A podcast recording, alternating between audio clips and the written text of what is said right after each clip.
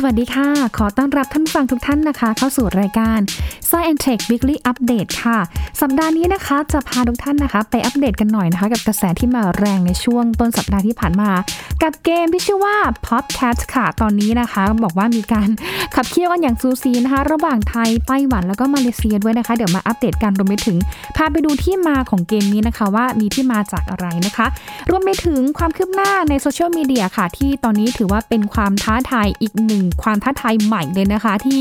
ตอนนี้เองค่ะ ไม่ว่าจะเป็นทั้ง Facebook Twitter หรือแม้แต่กระทั่ง YouTube ของ Alphabet นะคะ จะมีท่าทีอย่างไร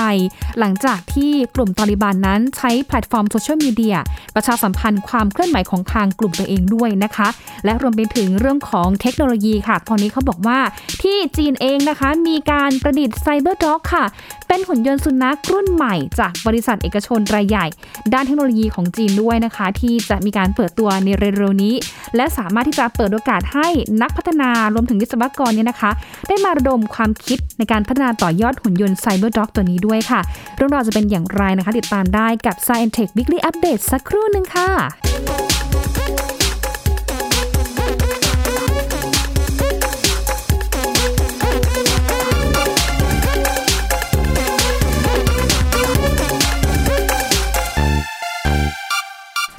โหนะคะเป็นกระแสที่หลายคนนะคะรวมไปถึงชาวเน็ตในไทยเนี่ยแหละค่ะก็แซวกันเลยนะคะว่า แหมคนไทยเนี่ยนะคะ สามัคคีกันไม่แพ้ชาติใดในโลกเลยนะคะ เพราะว่า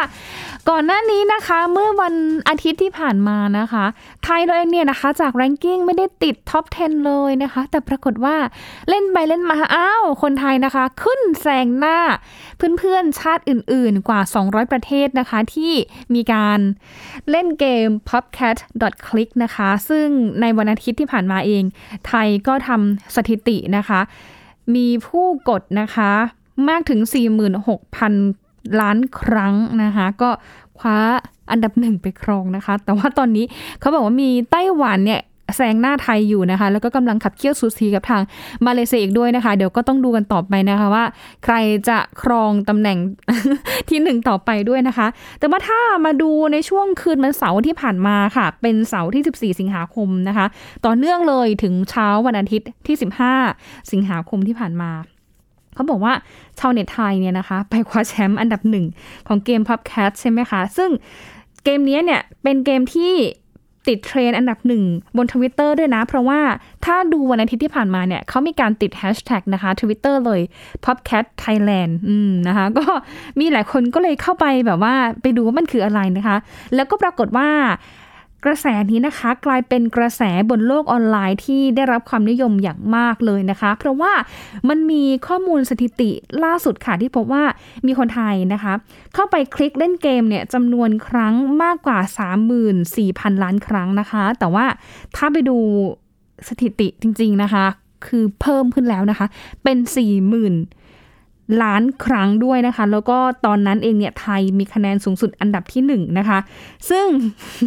สถิติดังกล่าวนะคะท่านผู้ฟังคะคือเกิดขึ้นเพียงแค่ไม่กี่ชั่วโมงจำได้ว่าตอนแรกๆตอนเช้านะคะ ถ้าท่านไหนตามกระแสเนาะจะเห็นว่าไทยเนี่ยตอนแรกเนี่ยยังไม่ติดแรงกิ้งอะพอมาเสายเนี่ยติดแรงกิ้งแล้วอันดับ 10 นะคะ มาในช่วงเที่ยงๆบ่ายๆติดแล้วนะคะแรงกิ้งขึ้นไป 5 6 7 แล้วนะคะ ต่อมาค่ะขยับขึ้นมาแต่นิดนึงนะคะจาก 6 5 4 3 2 แล้วก็แซงหน้าไต้หวันไปได้อันดับหนึ่งไปครองนะคะ โดยมีไต้หวันแล้วก็มาเลเซียนะคะ เป็นสองประเทศที่ตามเราอยู่ในขณะนั้นด้วยนะคะ ซึ่งแน่นอนค่ะว่าตอนนี้เองนะคะ ไต้หวันก็กลับมาแซงไทยได้อีกครั้งในช่วงกลางสัปดาห์ที่ผ่านมา ก็เลยทำให้ไทยเนี่ยนะคะ เราตามอยู่ที่อันดับที่ 2 แล้วก็สังเกตเห็นว่าตอนนี้นะคะ หลังจากที่มีกระแสแบบนี้ มีเพื่อนๆนะคะหลายๆประเทศเลยก็เริ่มตามกันมาด้วยนะคะ ไม่ว่าจะเป็นที่ญี่ปุ่น อินโดนีเซีย ลาวแล้วก็เวียดนามนะคะโอ้โหมาแรงจริงๆนะคะสำหรับน้อง Popcat เนี่ยนะคะ ซึ่งถ้าไปดูการเล่นเนาะวันอาทิตย์ที่ผ่านมาเนี่ยยิงก็มีการไปทดลองเล่นอยู่เหมือนกันว่าเกมนี้มันเล่นยากยังไง หรือว่าเล่นง่ายยังไงหรือเปล่า แต่พอเข้าไปดูโอ้ยง่ายมากค่ะ คือเพียงแค่คลิกเข้าไปนะคะที่เว็บไซต์ popcat.click นะคะ แล้วก็จะเจอเลยนะคะ มีรูปแมวนะคะ แมวตัวหนึ่งนะคะ แล้วถ้าเรากดไปที่หน้าจอสกรีนของเราเนี่ยค่ะหนึ่งคลิกนะคะ หรือว่าทัชหนึ่งครั้งเนี่ยนะคะ ก็จะทำให้ ตัวแมวเนี่ยอ้าปาก นั่นก็หมายความว่าเราได้คะแนนเพิ่มอีกหนึ่งแต้มนะคะ ก็กดไปอย่างนั้นค่ะกดซ้ำๆๆๆเชื่อไหมคะว่ากดแป๊บเดียวเนี่ยนะคะปรากฏว่าเรากดไป 60 กว่าครั้งแล้วนะคะ แล้วผลคะแนนรวมของผู้เล่นแต่ละคนในประเทศนั้นๆนะคะ เขาก็จะเอาผลคะแนนจากที่เรากดกันเนี่ยแหละนะคะ ของคนที่เล่นในประเทศเนี่ยนะคะ เอามารวมกัน รวมกัน แล้วก็มาเทียบกับผู้เล่นจากประเทศอื่น ๆ นะคะ จัดอันดับเวลาตามจริง เพราะว่าเวลาที่เราเข้าไปตรงหน้าจอ popcat.click ใช่ไหมคะ มันจะมีรูปขึ้นเลยว่าแบบธงประเทศไหนอันดับหนึ่งอันดับสองอันดับสามแล้วตอนนั้นเนี่ยคือเราเข้าไปคลิกเนี่ย เราก็เห็นว่าโอ๊ยประเทศไทยฉันอันดับหนึ่งก็รู้สึกแบบเอ้ยดีใจนิด ๆ ด้วยนะคะ และแน่นอนนะคะว่า ตัวของการเล่นเนี่ยนะคะเขาถามว่า จะรู้ได้ยังไงว่าประเทศไหนเล่นเยอะที่สุดหรือว่านักพนันยังไง อันนี้เนี่ยทีมงานเขาบอกว่ามมีการดูหรือว่าตรวจเช็คนะคะ เกมนะคะ ผ่านทางเลข IP address นะคะไม่ว่าจะเป็นจากอุปกรณ์อยู่ในประเทศไหน หรือว่าผู้บริการอินเทอร์เน็ตอยู่ในประเทศไหนด้วยนะคะ ซึ่งก็เลยทำให้ทางทีมงานของ p o p c a t เนี่ยนับคะแนนได้เร็ว มันขึ้นแบบอัตโนมัติเลยนะคะ ซึ่งแน่นอนค่ะว่าตอนนี้ก็เริ่มมีหลายประเทศเนี่ยนะคะ พยายามที่จะทำแต้มตามด้วยนะคะ ทีนี้พาไปทำความรู้จักกับเกม Popcat กันหน่อยนะคะ ที่เกมนี้จริงๆแล้วเนี่ยนะคะก็บอกว่าถูกจดทะเบียนครั้งแรกเนาะในช่วงปลายปี 2563 นะคะ ซึ่งปัจจุบันนี้นะคะมีคนเนี่ยนะคะเข้าไปเล่นเกมนี้แล้วเนี่ยมากกว่า1แสนล้านกว่าครั้งแล้วนะคะ ซึ่งเขาบอกว่าเกมเนี่ยนะคะ ตอนแรกเนี่ยคือยังไม่ได้ดังหรอกนะคะ คือไปดังในแถบยุโรป แล้วก็มีคนแถบฟินแลนด์เนี่ยแหละค่ะเขาไปเล่นนะคะ แต่ทีนี้ในช่วงประมาณโอลิมปิกที่ผ่านมานะคะ มันอยู่ดีๆก็เป็นกระแสนิยมขึ้นมานะคะ ไม่ว่าจะเป็นที่ไต้หวันแล้วก็ฟินแลนด์ มีการเล่นไปเรื่อยๆเลย จนช่วงแรกๆเนี่ยนะคะ ช่วงที่แข่งโอลิมปิกแรกๆเนี่ย ไต้หวัน เขาทำคะแนนขึ้นอันดับหนึ่งของทั่วโลกอยู่นะคะ แต่ทีนี้ปรากฏว่าไม่รู้อีท่าไหนนะคะ ไทยเห็นแบบนั้นนะ โอ้โห ช่วยกันแบบกดกระหน่ำเลยนะคะ จนกลายเป็นที่หนึ่งแซงไต้หวันแล้วนะคะ แต่ว่าตอนนี้ก็ไต้หวันกลับมาแซงเหมือนเดิมนะจ๊ะ แต่ทีนี้ถ้ามาดูที่มาของภาพแมว Popcat เนาะ แมวตัวนี้เนี่ยนะคะ มาจากไหน อ่าหลายท่านคงทราบแหละถ้าตามข่าวนะคะเขาบอกว่าแมวตัวนี้เนี่ยนะคะ ก็คือดังมากเลยในโลกทวิตเตอร์ประมาณเดือนตุลาคมปีที่แล้วนะคะ เพราะว่า มีผู้ใช้ทวิตเตอร์ท่านหนึ่งนะคะ ที่ชื่อว่าคุณซาเฟีย FBF เนี่ยแหละค่ะเขามีการโพสต์ภาพ เป็นคลิปวิดีโอของน้องแมวตัวเองนะคะ เป็นภาพของแมวสีขาวตัวหนึ่งหน้าตาน่ารักมาก หน้าตาบ้องแบ๊วจริง ๆนะคะกำลังมองอยู่ที่ประตูกระจกนะคะ ลักษณะของแมวคือเหมือนแบบแหงนมองดูข้างบนเนี่ยก็ไม่รู้ว่ามองอะไรอยู่นะคะ แล้วก็เหมือนแบบอ้าปากพังงับพังงับพังงับอยู่อ้าปากตามอะไรเงี้ย ซึ่งมันน่ารักมากๆเลยนะคะสำหรับแมวตัวนี้นะคะ จริงๆแล้วเนี่ยมารู้ทีหลังนะว่าแมวเนี่ยชื่อ Oatmeal นะคะ แต่จริงๆเขาโพสต์ลงในทวิตเตอร์แล้วแหละนะคะว่าแมวตัวนี้ชื่อ Oatmeal เออน้องชื่อ Oatmeal นะคะแล้วน้องก็แบบกำลังเหมือนแบบอ้าปากอ้าปากเหมือนแบบงับตามนะคะ บางที่เนี่ยก็บอกว่าแมวเขากำลังมองมแมลงอยู่ หรือว่ามองอะไรอยู่ข้างบน แล้วก็เหมือนงับตามงับตาม แต่ว่าบางที่เนี่ยก็บอกว่าแมวกำลังขออาหารขอขนมกินนะคะ แต่ว่าภาพที่แมวมันอ้าปากน่ารักน่ารักตามแบบนั้น คือมันดูแบบ ซื่อๆใสๆบองแบลบองแบลนะคะ ก็เลยทำให้ถูกใจชาวเน็ตค่ะ มีคนเข้าไปกดถูกใจเนี่ยมากกว่า 23,000 ครั้งนะคะถูกใจไม่พอจ้า ความน่ารักของแมวนี่แหละก็กลายเป็นมีม เป็นแมวอ้าปากตามในโซเชียลมีเดียเลยนะคะ ก็เลยทำให้ตัว Oatmeal ตัวนี้นะคะ น้อง Oatmeal น้องแมวตัวนี้นะคะ ถูกนำไปพัฒนาขึ้นเป็นเกมด้วยนะคะ ซึ่งหนึ่งในนั้นเนี่ยก็คือคุณเอ็ดดี้เฮลส์นะคะเดี๋ยวเล่าให้ฟังว่าคนนี้เขาแบบอะไรยังไงบ้างนะคะ คือทีมของ Pop Cat เนี่ยเขาเลยพยายามนะคะ เอามีมของน้องเนี่ยนะคะ ไปทำเป็นเกมอ่านะคะก็เลยทำให้เป็นกระแสหลักขึ้นมา แล้วก็ตอนนี้ถูกนำมาพัฒนาเล่นกันหลายรูปแบบมากนะคะ คือนอกเหนือจาก Podcast แล้วนะคะ ก็ยังมี Pop Dog ด้วยนะคะ ช่วงประมาณวันจันทร์ที่ผ่านมาเนี่ยอิงก็ลองเล่น Pop Dog เหมือนกัน ตอนนั้นเนี่ยมีประมาณแค่ 15 ประเทศนะคะ ที่เข้าเล่นเกมแล้วก็มีผู้ร่วมกดเนี่ยประมาณ 150 กว่าล้านครั้งนะคะ ก็ยังไม่ได้ดังเท่ากับ Popcat แต่ Popcat คือแบบดังมาก มีคนแบบ กดนะคะ คือวินาทีหนึ่งเนี่ย ไม่ต่ำกว่า 9 0 0 0 0 0 ครั้งนะคะ ที่มีการกด คือแบบกดง่ายๆเลยนะคะ แล้วก็เล่นกันแบบแซวกันสนุกสนุกทีเดียวนะคะ จนยูทูบเบอร์หรือว่าอินฟลูเอนเซอร์หลายท่านเนี่ยนะคะทำคลิปล้อเลียนอย่างเพจของคุณก๊อฟมาเยือนเนี่ยนะคะแบบทำคลิปล้อเลียนเลยคลิปน่ารักมากนะคะ คือแบบใช้มือถือหลายๆเครื่องเนี่ยชาร์จแบตให้เต็มเลย แล้วก็เอามาวาง หลังจากนั้นก็คือละเลงกดกดกดกดกดเหมือนแบบกดเปียโนนะคะ จนแบบว่าช่วยทำให้ไทยเนี่ยได้คะแนนอันดับหนึ่งนะคะ หรือแม้แต่เพจของเจแปนแฟนคลับไทยแลนด์นะคะ ก็ มีการนำภาพกราฟิกนะคะโอ้ทำดีมากอันนี้คือทำแบบแรงกิ้งนะคะ10 อันดับก่อนโดยที่ไม่ได้มีไทย หลังจากนั้นนะคะไทยก็ไต่อันดับขึ้นมานะคะ19 8 7 6 5 4 3 2 1 แล้วก็พุ่งจรวดขึ้นไปเป็นอันดับหนึ่งนะคะ ซึ่งหลายคนก็แซวว่าโอ้กราฟิกนี้คือทำยากแล้วก็แต่ว่า เป็นกราฟิกที่ทำยากซับซ้อนนะคะ แต่แบบพอคนดูเขาดูไปเนี่ย คือมันดูสร้างสรรค์ create แล้วก็เข้าใจง่ายเลยว่าไทยเนี่ยมาแรงพุ่งฉุดไม่อยู่จริง ๆนะคะ ส่วนกรณีของคุณเอ็ดดี้ฮิลใช่ไหมคะ ที่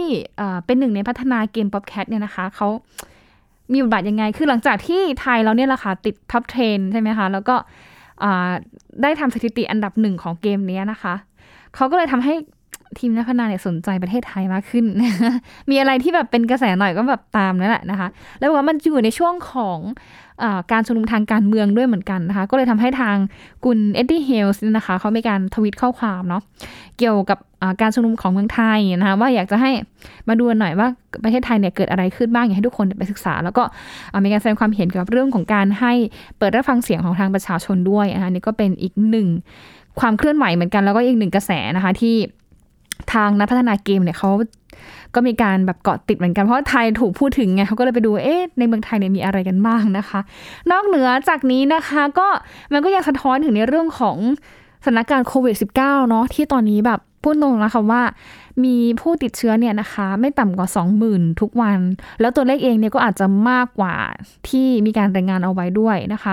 ส่วนยอดผู้เสียชีวิตในตอนนี้คืออมียอดผู้เสียชีวิตเนี่ยนะคะ ทะลุหลัก 300 กว่าคนต่อวันแล้วนะคะ ซึ่งทำให้หลายคนก็รู้สึกเครียดนะคะ แล้วก็ไปไหนมาไหนเองเนี่ยก็ไม่ค่อยสะดวกสบายคือมันติดขัดหลาย ๆ อย่างนะคะ การทำมาหากินต่างๆ เนี่ย ก็มันก็เงียบเหงาซบเซา มันไม่ได้มีรายได้คล่องมือเหมือนแต่ก่อนก่อนหน้านี้นะคะ หรือว่ามันขายยากนะก็เลยทำให้คนเนี่ยนะคะเหมือนถ้ามีความสุขเล็กๆน้อยๆเพียงแค่ช่วงนี้นะคะก็อาจจะทำให้เขาเนี่ยหันมาสนใจหรือว่าเล่นเกมอะไรก็ได้ที่คลายเครียด แล้วก็ ที่สำคัญก็คือการอยู่บ้านเนี่ยก็ทำให้คนเนี่ยเข้าถึงอินเทอร์เน็ต หรือว่าใช้งานอินเทอร์เน็ตได้มากขึ้นด้วยนะคะ พี่หลามที่รักบุญปรีชาก็มีการ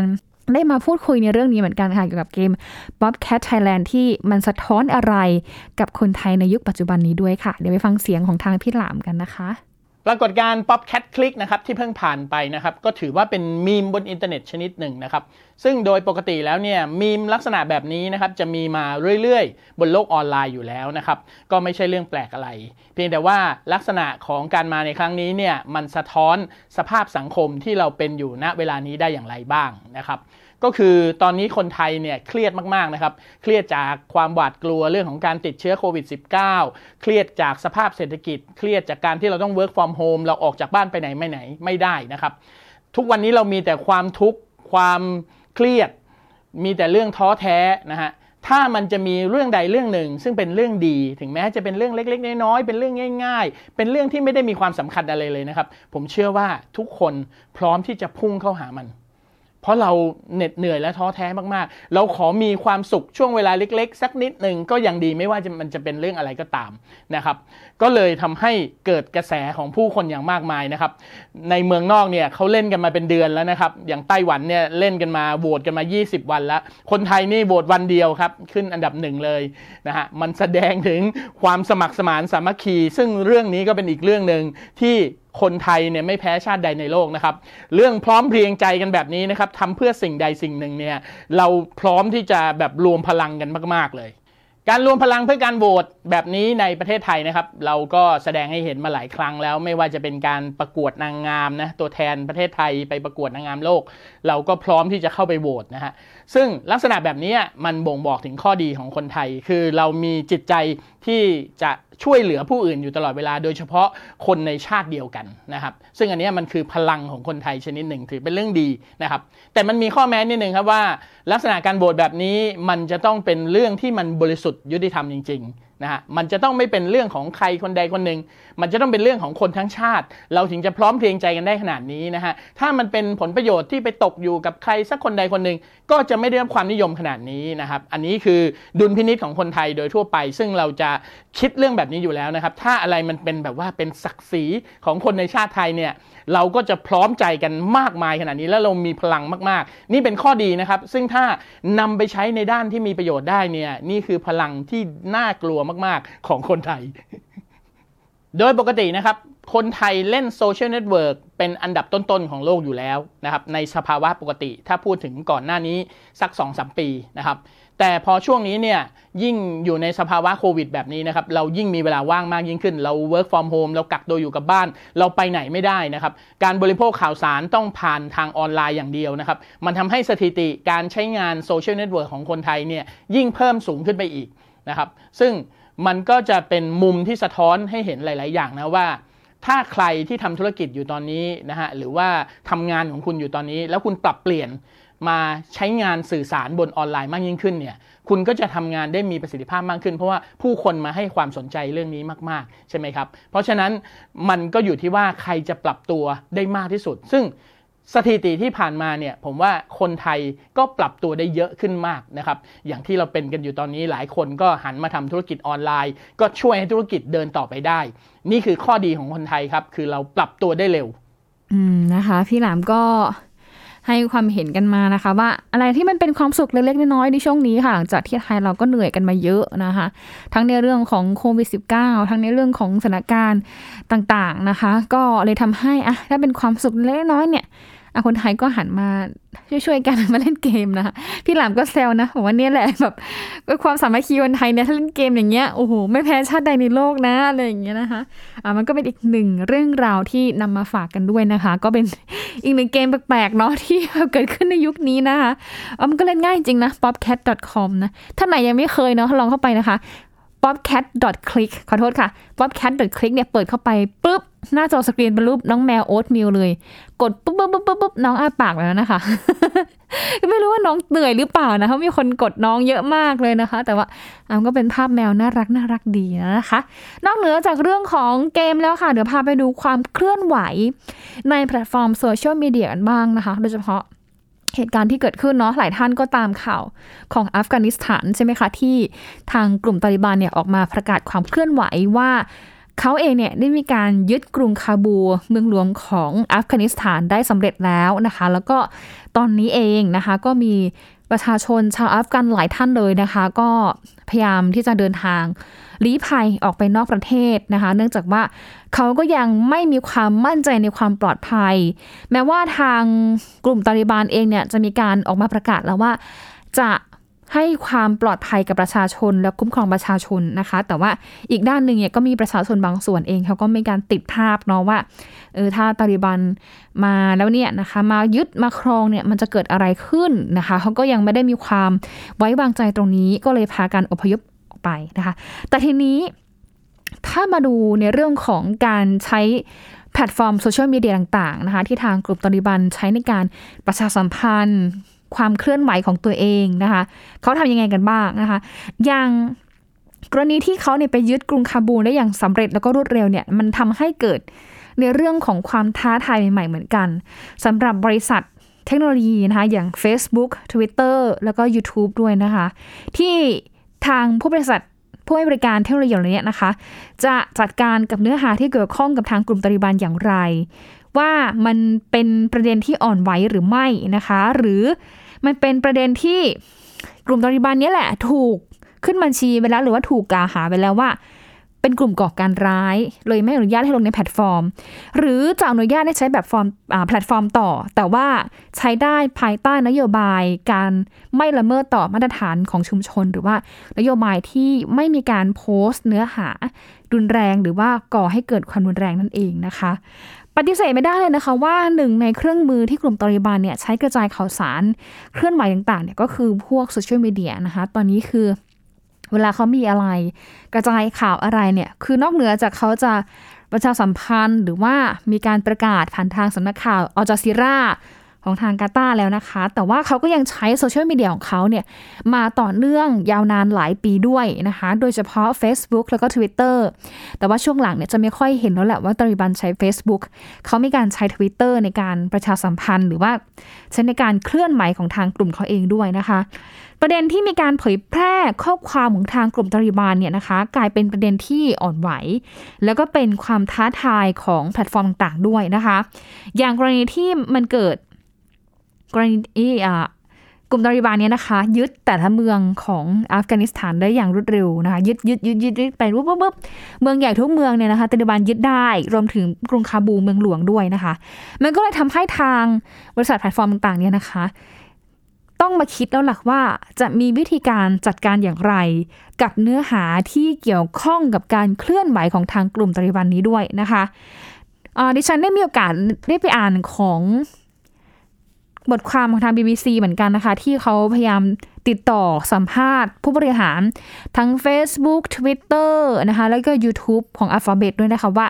แต่ละแพลตฟอร์มเองมีท่าทีหรือว่ามีนโยบายจัดการบริหารอย่างไรเกี่ยวกับเนื้อหาที่เกี่ยวข้องกับทางกลุ่มตาลิบัน โดยเฉพาะแพลตฟอร์มหรือว่าบัญชีที่กลุ่มตาลิบันเนี่ยเป็นผู้ดูแลอยู่นะคะ BBC รายงานเขาว่า Facebook เองเนี่ยยืนยันเลยนะว่าจะแบนเนื้อหาของกลุ่มตาลิบัน จากแพลตฟอร์มต่อไปด้วย เนื่องจากว่า Facebook เนี่ยนะคะถือว่ากลุ่มตาลิบันเนี่ยนะคะถูกขึ้นบัญชี ว่าเป็นองค์กรก่อการร้ายนะคะตอกย้ำชัดเจนนะคะ จากคำสัมภาษณ์ของทางโฆษก Facebook นะคะที่บอกว่า กลุ่มตาลิบันเนี่ยถูกคว่ำบาตรในฐานะองค์กรก่อการร้าย ภายใต้กฎหมายของสหรัฐอเมริกา และได้บริหารจำกัดเนื้อหาของพวกเขา ภายใต้การใช้นโยบายคัดกรองด้านเนื้อหาที่อันตราย นั่นก็หมายความว่า Facebook นะ เวลาที่กลุ่มตาลิบันเนี่ยมีการโพสต์อะไรนะคะ จะลบทันทีเลย คือไม่ให้อนุญาตให้มีการโพสต์ลงในแพลตฟอร์มเลยนะคะ รวมถึงนะคะแม้กระทั่งพวกเนื้อหาที่สนับสนุน ยกย่องกลุ่มตาลิบันเนี่ยนะคะ พวกนี้ก็ใช้ไม่ได้ หรือแม้แต่แบบกลุ่มที่เป็นเครือข่ายของตาลิบันเอง Facebook ก็ไม่อนุญาตให้ใช้แพลตฟอร์มนี้ได้นะคะเพราะว่า Facebook บอกว่าเขามีการดำเนินการตามนโยบายนี้มาหลายปีแล้วนะคะ ซึ่งการดำเนินนโยบายของเขาเนี่ยไม่ได้เพียงแค่แบบ เออเอาใครก็ได้มาเช็คนะ เพราะว่า Facebook เองเนี่ยก็ยืนยันนะคะว่า เขามีทีมผู้เชี่ยวชาญ เป็นคนอัฟกันนะคะ เป็นผู้เชี่ยวชาญด้านภาษาดารี และก็ปัสโต มีความรู้ความเข้าใจเกี่ยวกับบริบทท้องถิ่นของอัฟกานิสถานเป็นอย่างดี